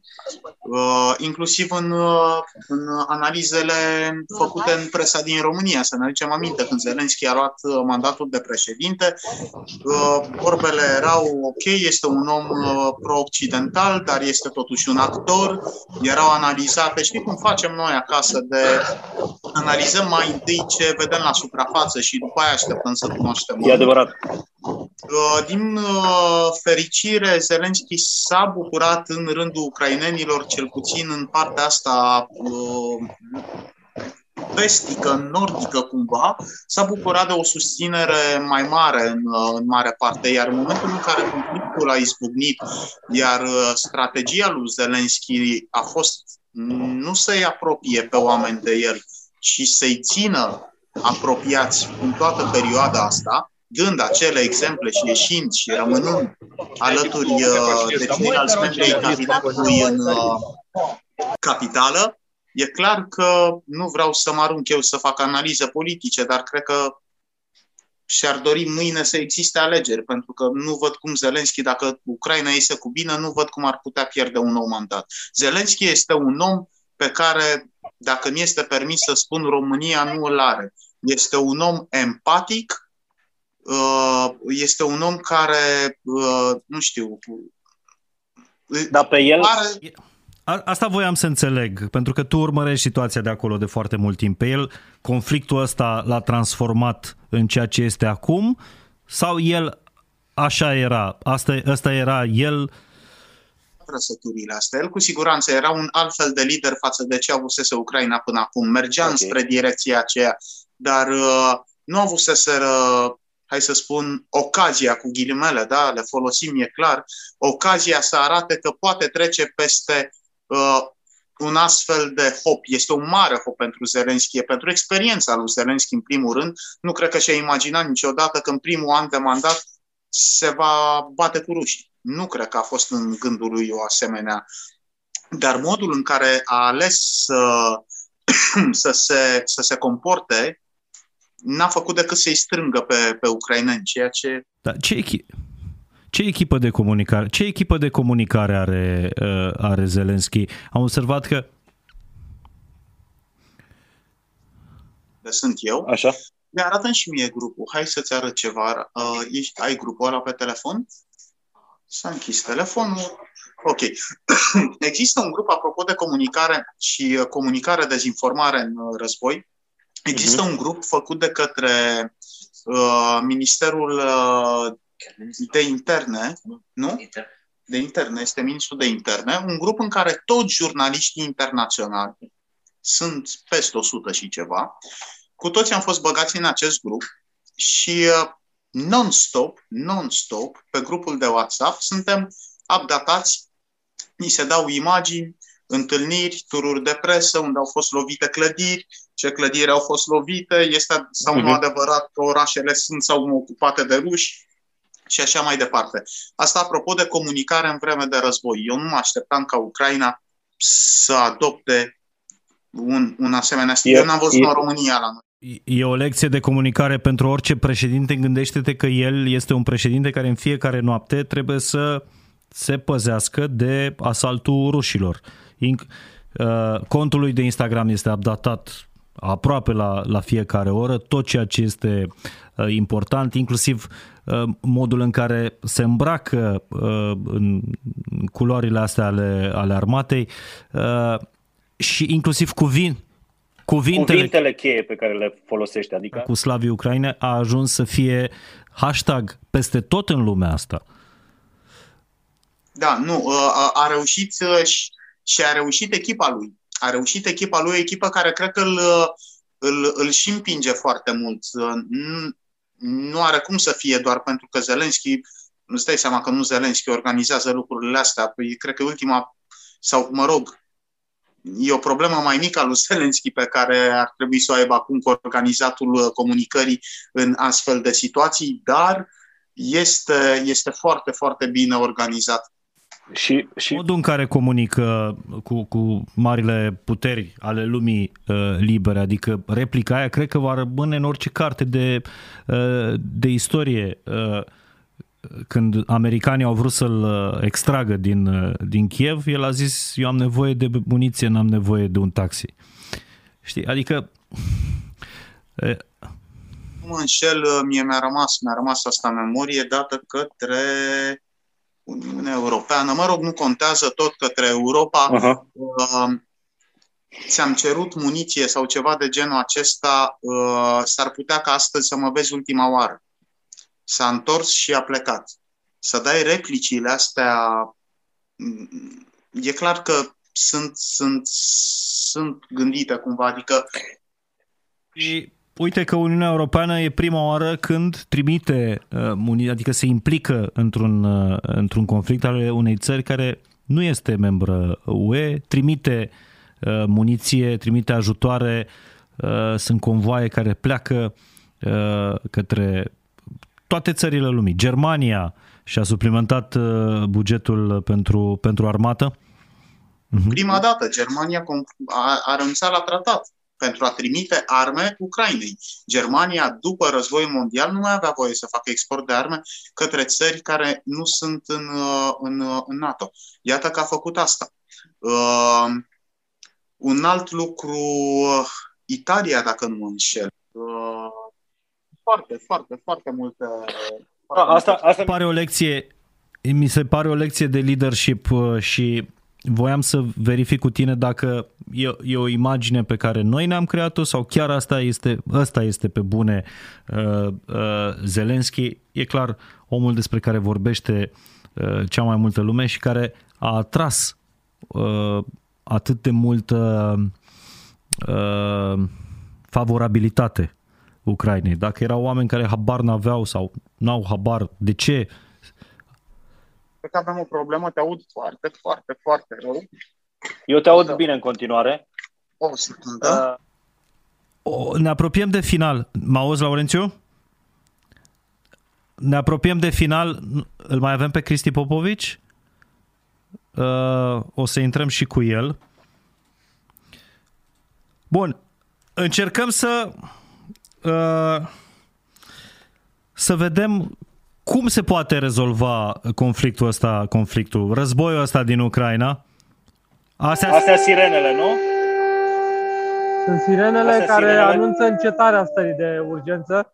A fost prima sirenă cât eram noi reținuți uh, la poliție, iar în momentul în care sună a doua oară, înseamnă că pericolul a fost îndepărtat sau nu mai există.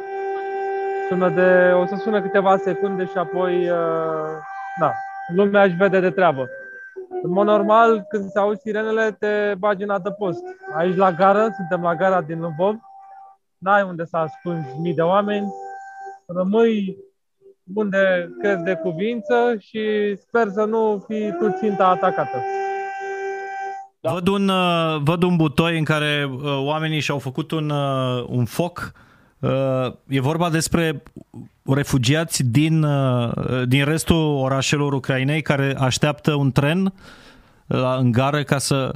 Nu, să știi că armata a venit cu butoaiele astea. A mhm. venit uh-huh. pentru ca oamenii să se poată încălzi. Un pic mai în spate este și o bucătărie de campanie. Un Câte grade sunt acum acolo? Mobil, minus două, cred. E frig, e foarte frig și aici și dacă stai mai mult de jumătate de oră, bâții ca lumea. Și na, au deci ce au zis pe... Sunt chiar alarmele sirenelor, sirenele antiaeriene care anunță finalul, nu? Sfârșitul alertei. Sfârșitul acestei alerte, da, lumea e liniștită. Suntem în jurnal larg nimeni. Și văzusem, seara trecută am avut chiar o da, transmisiune în timpul unei alarme. Era alarma de final și se întrebau, știi că acum toți virusologii sunt experți militari da. care erau experți în uh, COVID, acum sunt experți în uh, tehnici militare de luptă și se întrebau, ia uite pe ăștia de la antena cum uh, stau ei pe stradă și sună alarma. Păi da, sună, când sună a doua oară alarma, stai pe stradă, că sufli, uh, sufli cum, răsufli ușurat că sună a doua, a doua oară alarma și că a fost îndepărtat pericolul.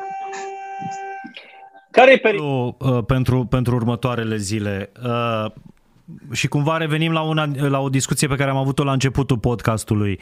Uh, Putin încearcă să găsească o rezolvare sau crezi că din potrivă se va, se va umfla în pene și va, va da, pentru că el în momentul ăsta trebuie să raporteze o victorie în fața generalilor săi, în fața oligarhilor săi și în fața poporului.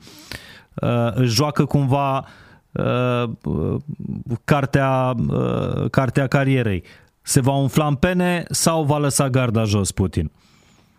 Nu va lăsa garda jos absolut deloc. Va continua să bombardeze, va continua să-și umfle mușchii, va continua aceeași politică nimicitoare pentru că doar atâta poate.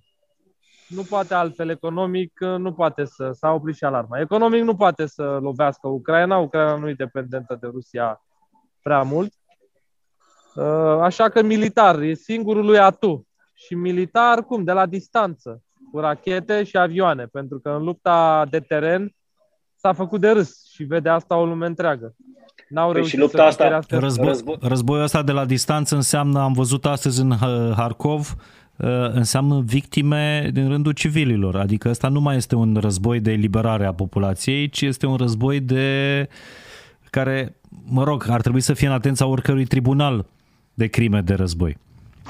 Asta o știm noi, dar la televiziunea rusească știi că lucrurile sunt total invers. Nu știu dacă ai citit uh, ce spunea Vitali Cojocari, uh, jurnalistul Vitali Cojocari, care ne-a tradus uh, un jurnal de la televiziunea de stat din Rusia, unde rușii sunt prezentați drept mari salvatori ai ucrainienilor, cum mhm. ucrainienii uh-huh. sunt niște hoți și li s-au dat arme și se împușcă între ei, cum uh, rușii înregistrează victorie după victorie.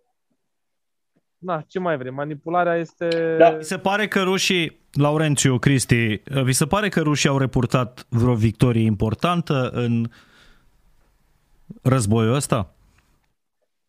Sau încă o caută? Încă... Răspuns... Uh, nu, până acum nu, cu siguranță. O victorie importantă uh, ar fi fost exact cum, dacă nu mă înșel, a zis-o Putin cu subiect și predicat, să ia Chievul în 24-36 de ore. Aia ar fi fost, ăla ar fi fost asul din mână că să arate, iată cine sunt eu. Din punctul meu de vedere, nu există nicio victorie importantă reputat, luată până acum, făcută până acum de, de, de armata rusă. Și nu din nou, vorbim de Harkov. Harkovul este al rușilor, cam vorbim mult în seara asta despre Harkov. Asta e, da. După ce au bardat astăzi, au tras în... Au lovit de... au nebunit. Uh, Mariupolul este a rușilor, tancurile în continuare sunt la margine. Uh, sigur, nu trebuie să picăm în ideea, să fim naivi, pe scurt. Uh, am citit undeva că doar uh, o treime din uh, trupele rusești aflate la granița cu Ucraina au fost folosite până acum. Nu vreau să mă pun și să fac judecăți de valoare pentru că mintea lui Putin nu ai cum să fie niciodată. Dar cred că dacă ar fi vrut să, să închidă, să ia măcar un oraș important, cred că ar fi putut să o facă. De asta cred că la mijloc este și un, în continuare un joc un joc uh, că Rusia nu a dat tot, pe, pe scurt. Nu a totul. Ți-e frică de... de... Ți-e frică? Te întreb ce, ce vorbesc ceilalți jurnaliști uh, de acolo din Ucraina, ce vorbesc uh, oficialitățile. Care e pericolul nuclear în momentul ăsta? Putin ieri și-a chemat, i-a chemat pe general și le-a spus să încălzească ca să zic așa, armele nucleare. Mai auzit o, o, o expresie a unui șef de stat care să amenințe cu arma nucleară. Corea de Nord, Corea de eu Nord. aminte că n-a făcut-o la modul ăsta. Îmi aduc aminte că n-a făcut-o. Cum poți amenința o lume întreagă cu arma nucleară? Ce poți avea în cap ca un conducător al, al unei puteri nucleare să, să profiți de asta și să spui, filmat fiind, făcând public lucrul ăsta, puneți în alertă forțele uh, nucleare ale, ale statului. Cum poți să spui așa ceva? Și aici ne-am oprit. Și nu să faci public asta.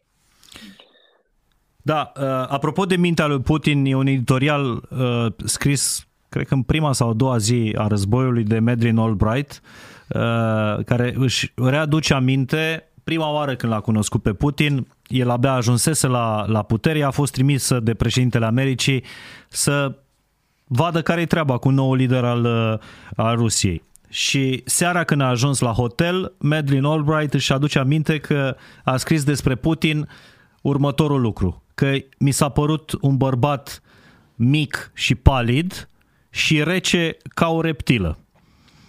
Uh, un băiat, un bărbat frustrat, că stă la masa cu marile puteri uh, și reprezintă o, o, o țară care nu mai are măreția marelui URSS. Uh, și își notează atunci, acum 20 ceva de ani, Madeleine Albright își termină notițele din blog notesul ei scriind că acest om, mic și, și palid, va face tot ceea ce îi stă în putere să readucă măreția Rusiei, tocmai pentru ca să nu mai stea la masă și să se simtă inferior marilor puteri. Uite că asta a făcut Putin în ultimii 20 de ani.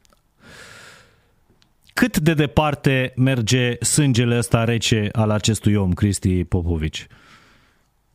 Eu cred că așa cum americanii au știut de vreo două luni că Putin o să invadeze Ucraina și noi spuneam uh, că sunt prostii și exagerări, Așa vor ști și înainte, vor ști dinainte dacă are de gând să facă o nebunie de genul ăsta, să lanseze ceva nuclear prin lume și vor acționa atunci, nu vor mai sta. Acum uh, sunt la statutul de privitori ai acestui uh, conflict, sunt acoperiți de tratatul NATO care cumva le interzice să, să intre în alte războaie decât uh-huh. dacă NATO este atacată.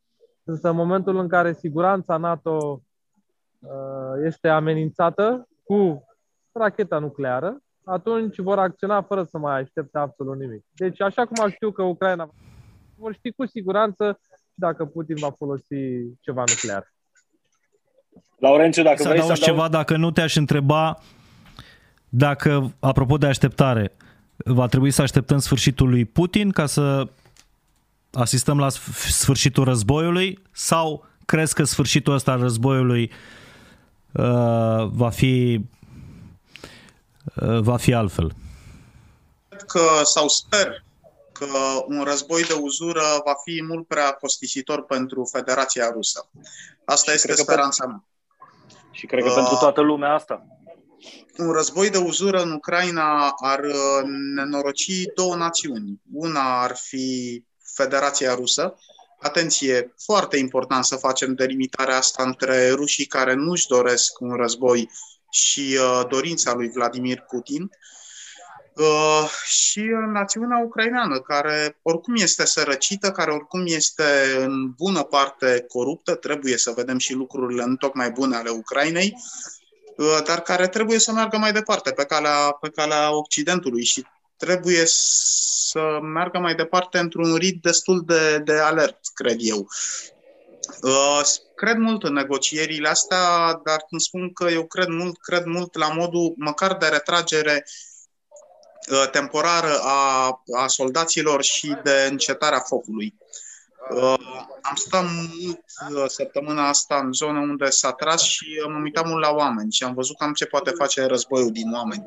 Și dorința mea este una din aia făcută cu pași mici, știi? adică vreau mai întâi să cred că oamenii de aici vor fi în regulă, că nu vor mai pleca copiii din țara lor, că nu își vor mai plânge tații rămasă lupte, după care vorbim despre geopolitică, despre geostrategie, despre uh, tot felul de nebunii de genul ăsta.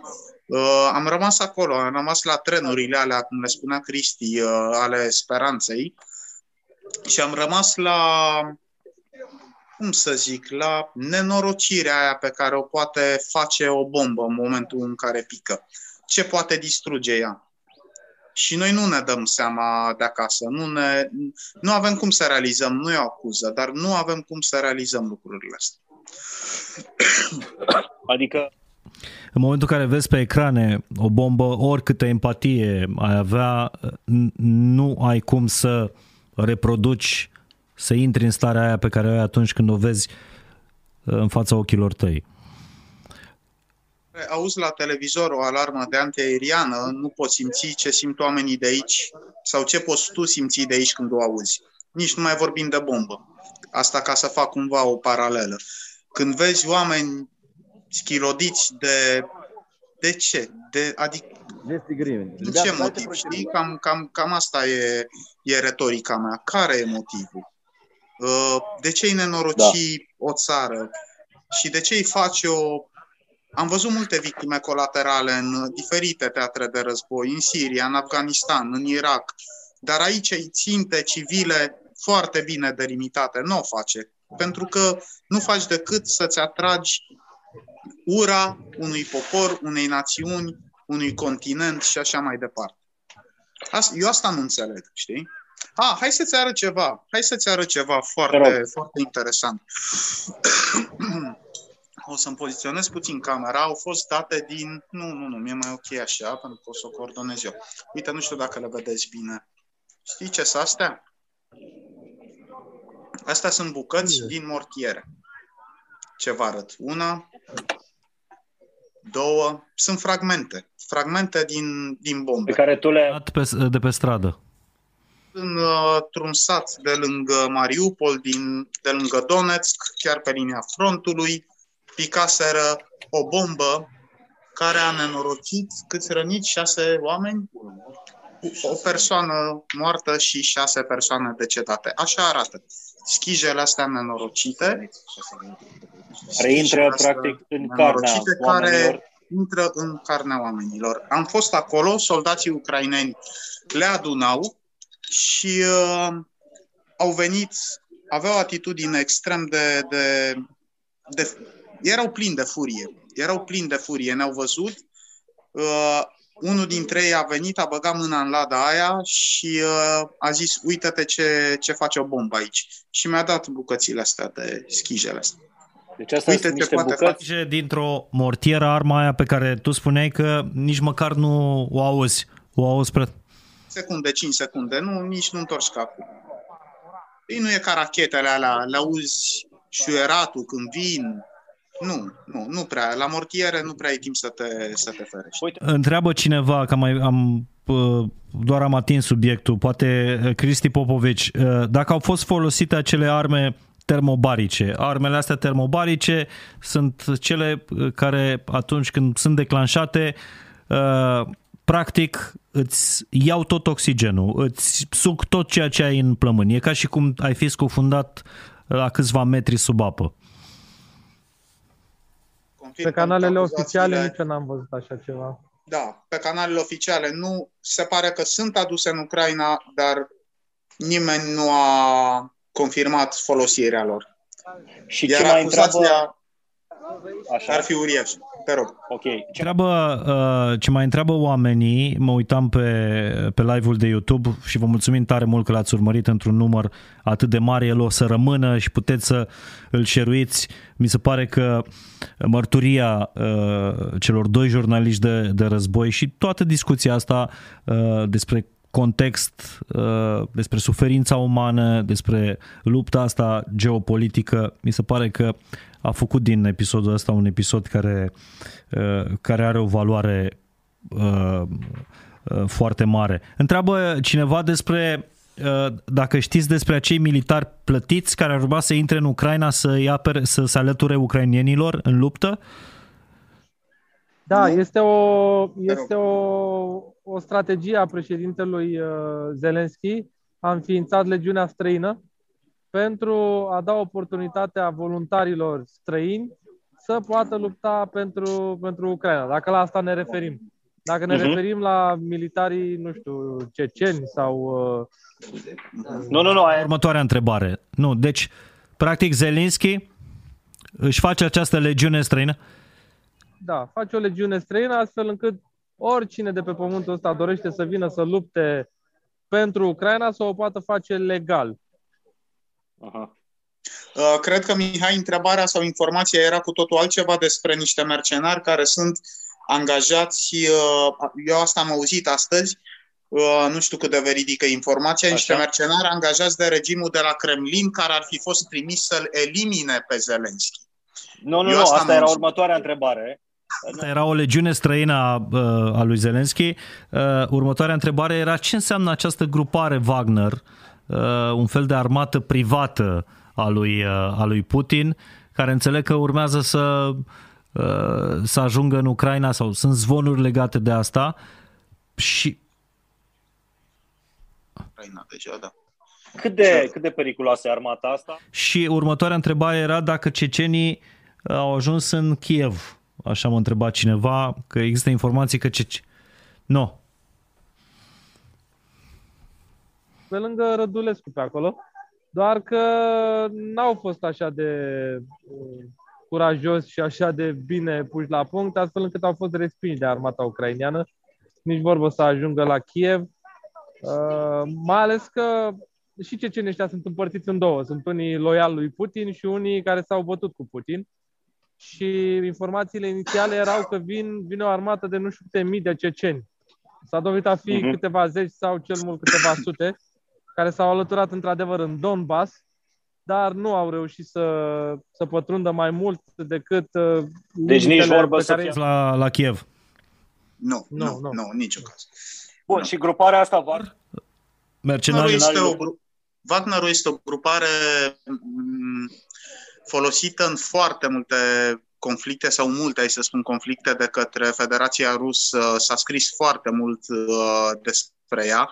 Ei, uh, Wagnerul ar fi o grupare formată dintr-un fel de hai, să le spun mercenari, cumva, nu știu dacă folosesc uh, în mhm. tocmai termenul, dacă îl folosesc corect, o grupare de duri plătiți foarte bine la comandă, un fel de trupe speciale, cer scuze, trupe speciale ilegale, nicio entitate juridică nu există pe, pentru ei, care sunt plătite aceste trupe și sunt trimise cu diferite misiuni uh, destul de clare, punctuale.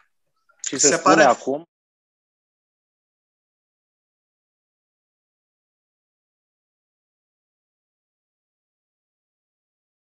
Asta dorește Putin, Putin cel mai, cel mult, mai mult acum? acum? Nu. Nu, nu. Cred că în jurul oricărui conflict se creează anumite povești. Cred că dezinformarea poate fi și dintr-o parte și din cealaltă, eu nu spun că este. Corect. Corect.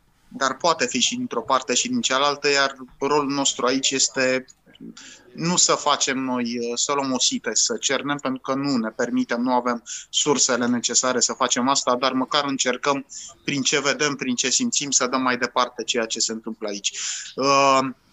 Nu cred că Putin vrea neapărat să-l vadă ucis pe Zelenski. Cred că poate fi o lovitură, și a zis și mai devreme, teribilă dacă Zelenski ar fi alungat de la Kiev sau dacă ar fi ucis. O lovitură teribilă pentru rezistența ucraineană, în primul rând.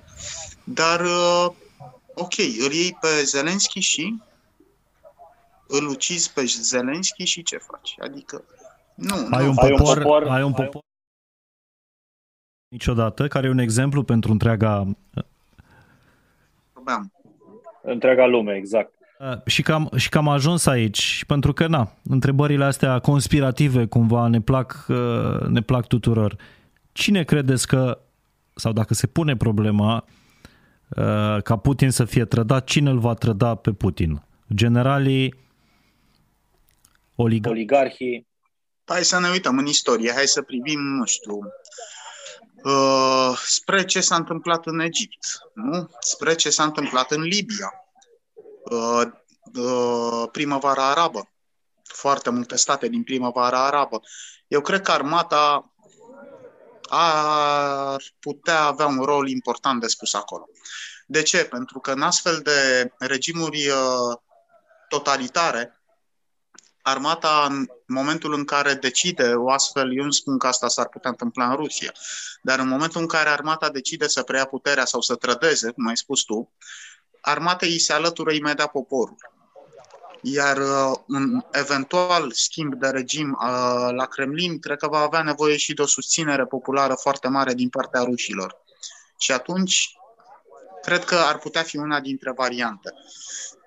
Oligarhii, cred că dacă ar avea puțin uh, înțelepciune, cred că ar putea să intervină altfel pe lângă Putin. Nu că ar fi o Cine îl va trăda pe Putin? Dacă, Dacă îl va trăda, va trăda cineva. cineva. Eu nu cred că îl va trăda absolut nimeni. Eu cred că va pleca în momentul în care nu va mai putea fizic să conducă țara, va fi un fel de Boris Yeltsin, el pe la 80 de ani așa i-au dat vânt uh, și cred că la fel se va întâmpla și cu Putin. Adică 10 păi, ani de acum va conduce în continuare cu mână de fier și nu wow, cred wow. că mă ia, care să Mă ia... mă ia cu furnicături pe șira spinării uh, răspunsul tău. Sper să... Sper să nu fie cel adevărat și sper să fie cel al lui Laurențiu. Într-adevăr, Laurențiu nu mi-a spus când îl va trăda armata. Dar pe de altă parte, dacă va fi ca Boris Yeltsin, gândindu-mă că Boris Yeltsin l-a lăsat, când a plecat, l-a lăsat tocmai pe Putin, sper să... Băieți. Mulțumesc tare, tare mult. Uh, uh, Cristi, pe final, Uh, aș vrea să îi arăt și pe oamenii tăi din, uh, din echipă cu care bateți nu străzile, ci orașele Ucrainei de o, de o săptămână. Sper să aveți o noapte liniștită. Asistentul. Salut, Paul. El e Costi, cameramanul. Salut, și Costi. Viorica, traducătoarea, mai degrabă negociatoarea noastră, pentru că de fiecare dată când ne întâlnim cu poliția, cu armata și așa mai departe, ea negociază. Ea e din Ucraina? Noastră. Este din Republica Moldova, jurnalist independent din Republica Moldova, și care s-a alăturat. Vorbește ucraineană, vorbește rusă. Uite. Aș vrea să ne, înv- să ne învețe să pronunțăm uh... Am să las singur. Uite, m-a... m-a luat cu piele de găină când ai spus asta. Uh, aș vrea dacă se poate să, să spui, uh, uh, Viorica, pe final, să ne înveți să, să pronunțăm corect slava Ucraina. Cum se pronunță corect slava Ucraina? Slava Ucraine. Slava Ucraine. Geroiam slava. Deci așa se spune aici. Deci e Ucrainei și a, a doua propoziție care a fost? Gloria Ucrainei, slava Ucraina și a doua, cum ai spus? Și a doua, geroiam slava, adică slava eroilor. Ah, geroilor. Iar pentru, pentru, pentru, pentru noi, voi chiar... Niște, uh, niște, niște eroi, uh, să stați în siguranță. Știu că sunteți, mă uit la Cristi și văd că e nebun așa. Trebuie să fiu un pic nebun ca să plece acolo. Să ne păstrăm un pic simțul umorului și nu ne îmbărbătăm. Să știi că am fi plecat a doua zi.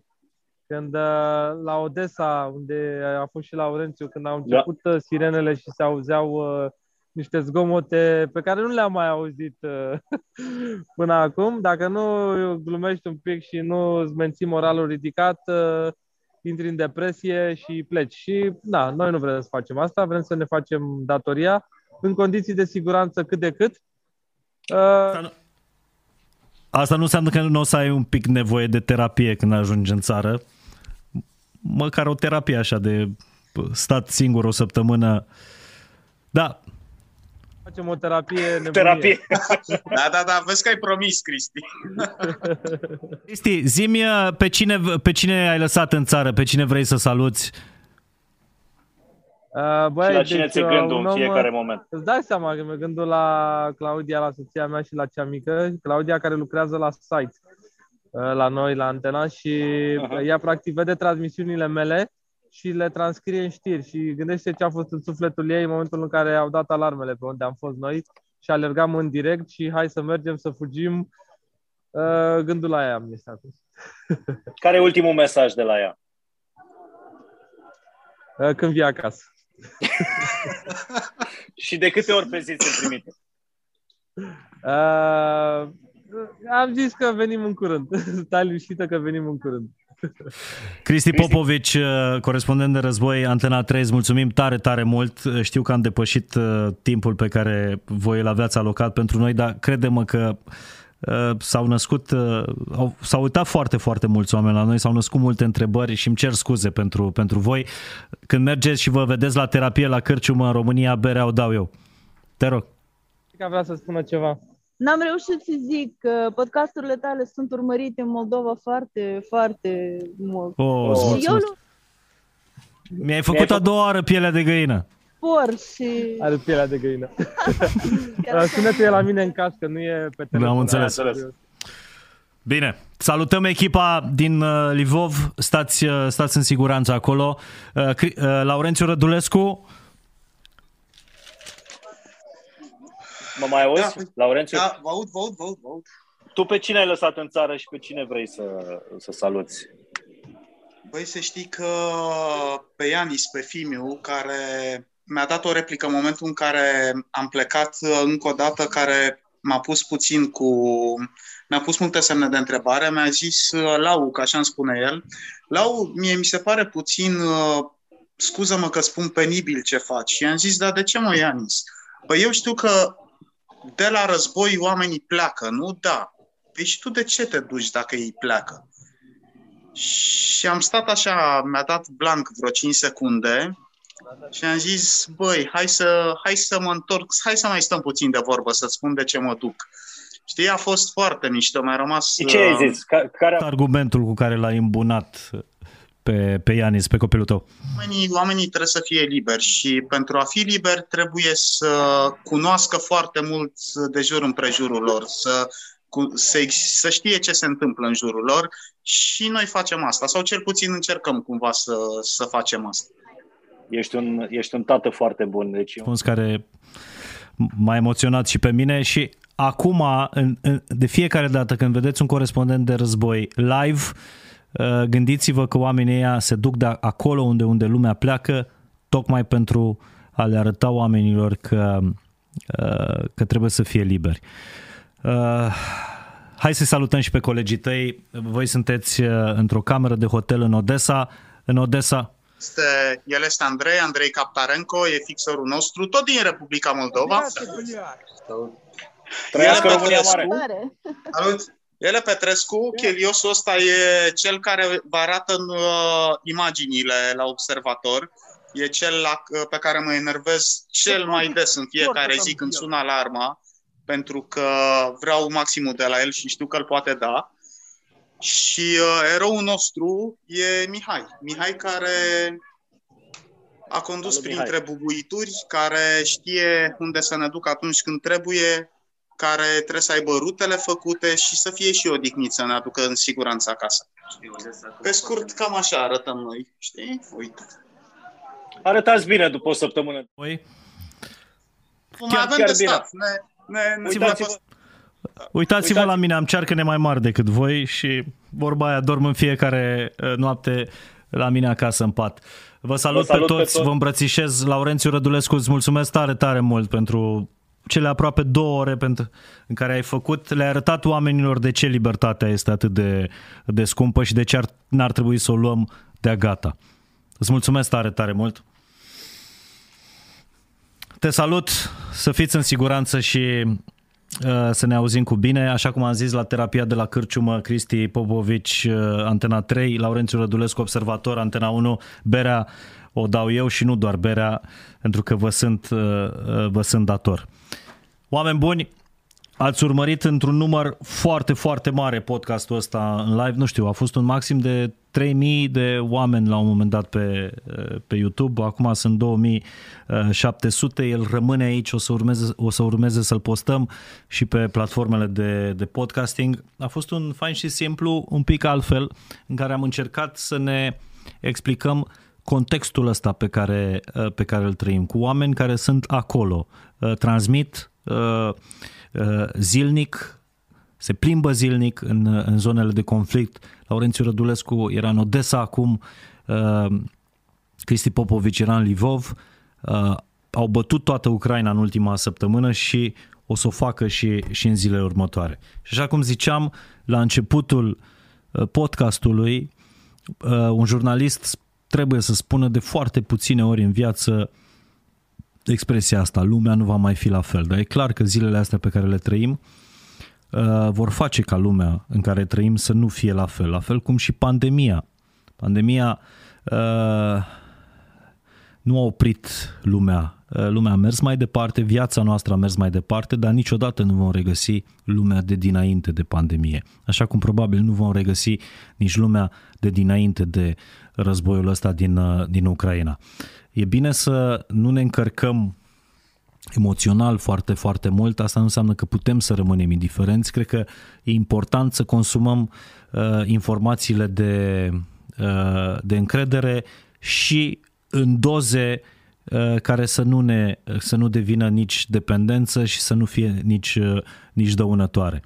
Uh, și un astfel de eveniment uh, așa cum am zis, nu poți să tragi perdele și să zici nu se întâmplă, nu e la mine în curte, nu se întâmplă. Ține de fiecare dintre, dintre noi lumea asta.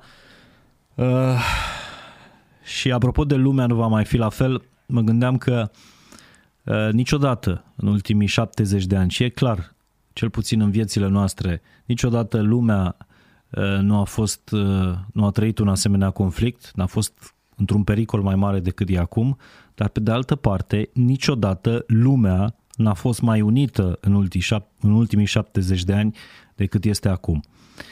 Și e clar că există un, uh, un dușman care a făcut ca lumea asta să fie atât de, de unită, indiferent de continent, indiferent de popor, de nație, de culoare, uh, de orientare politică. Vă mulțumesc tare mult!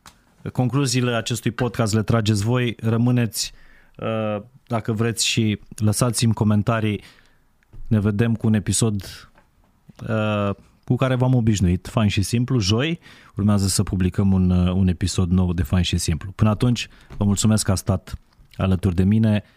A fost fain și simplu. Să fie pace.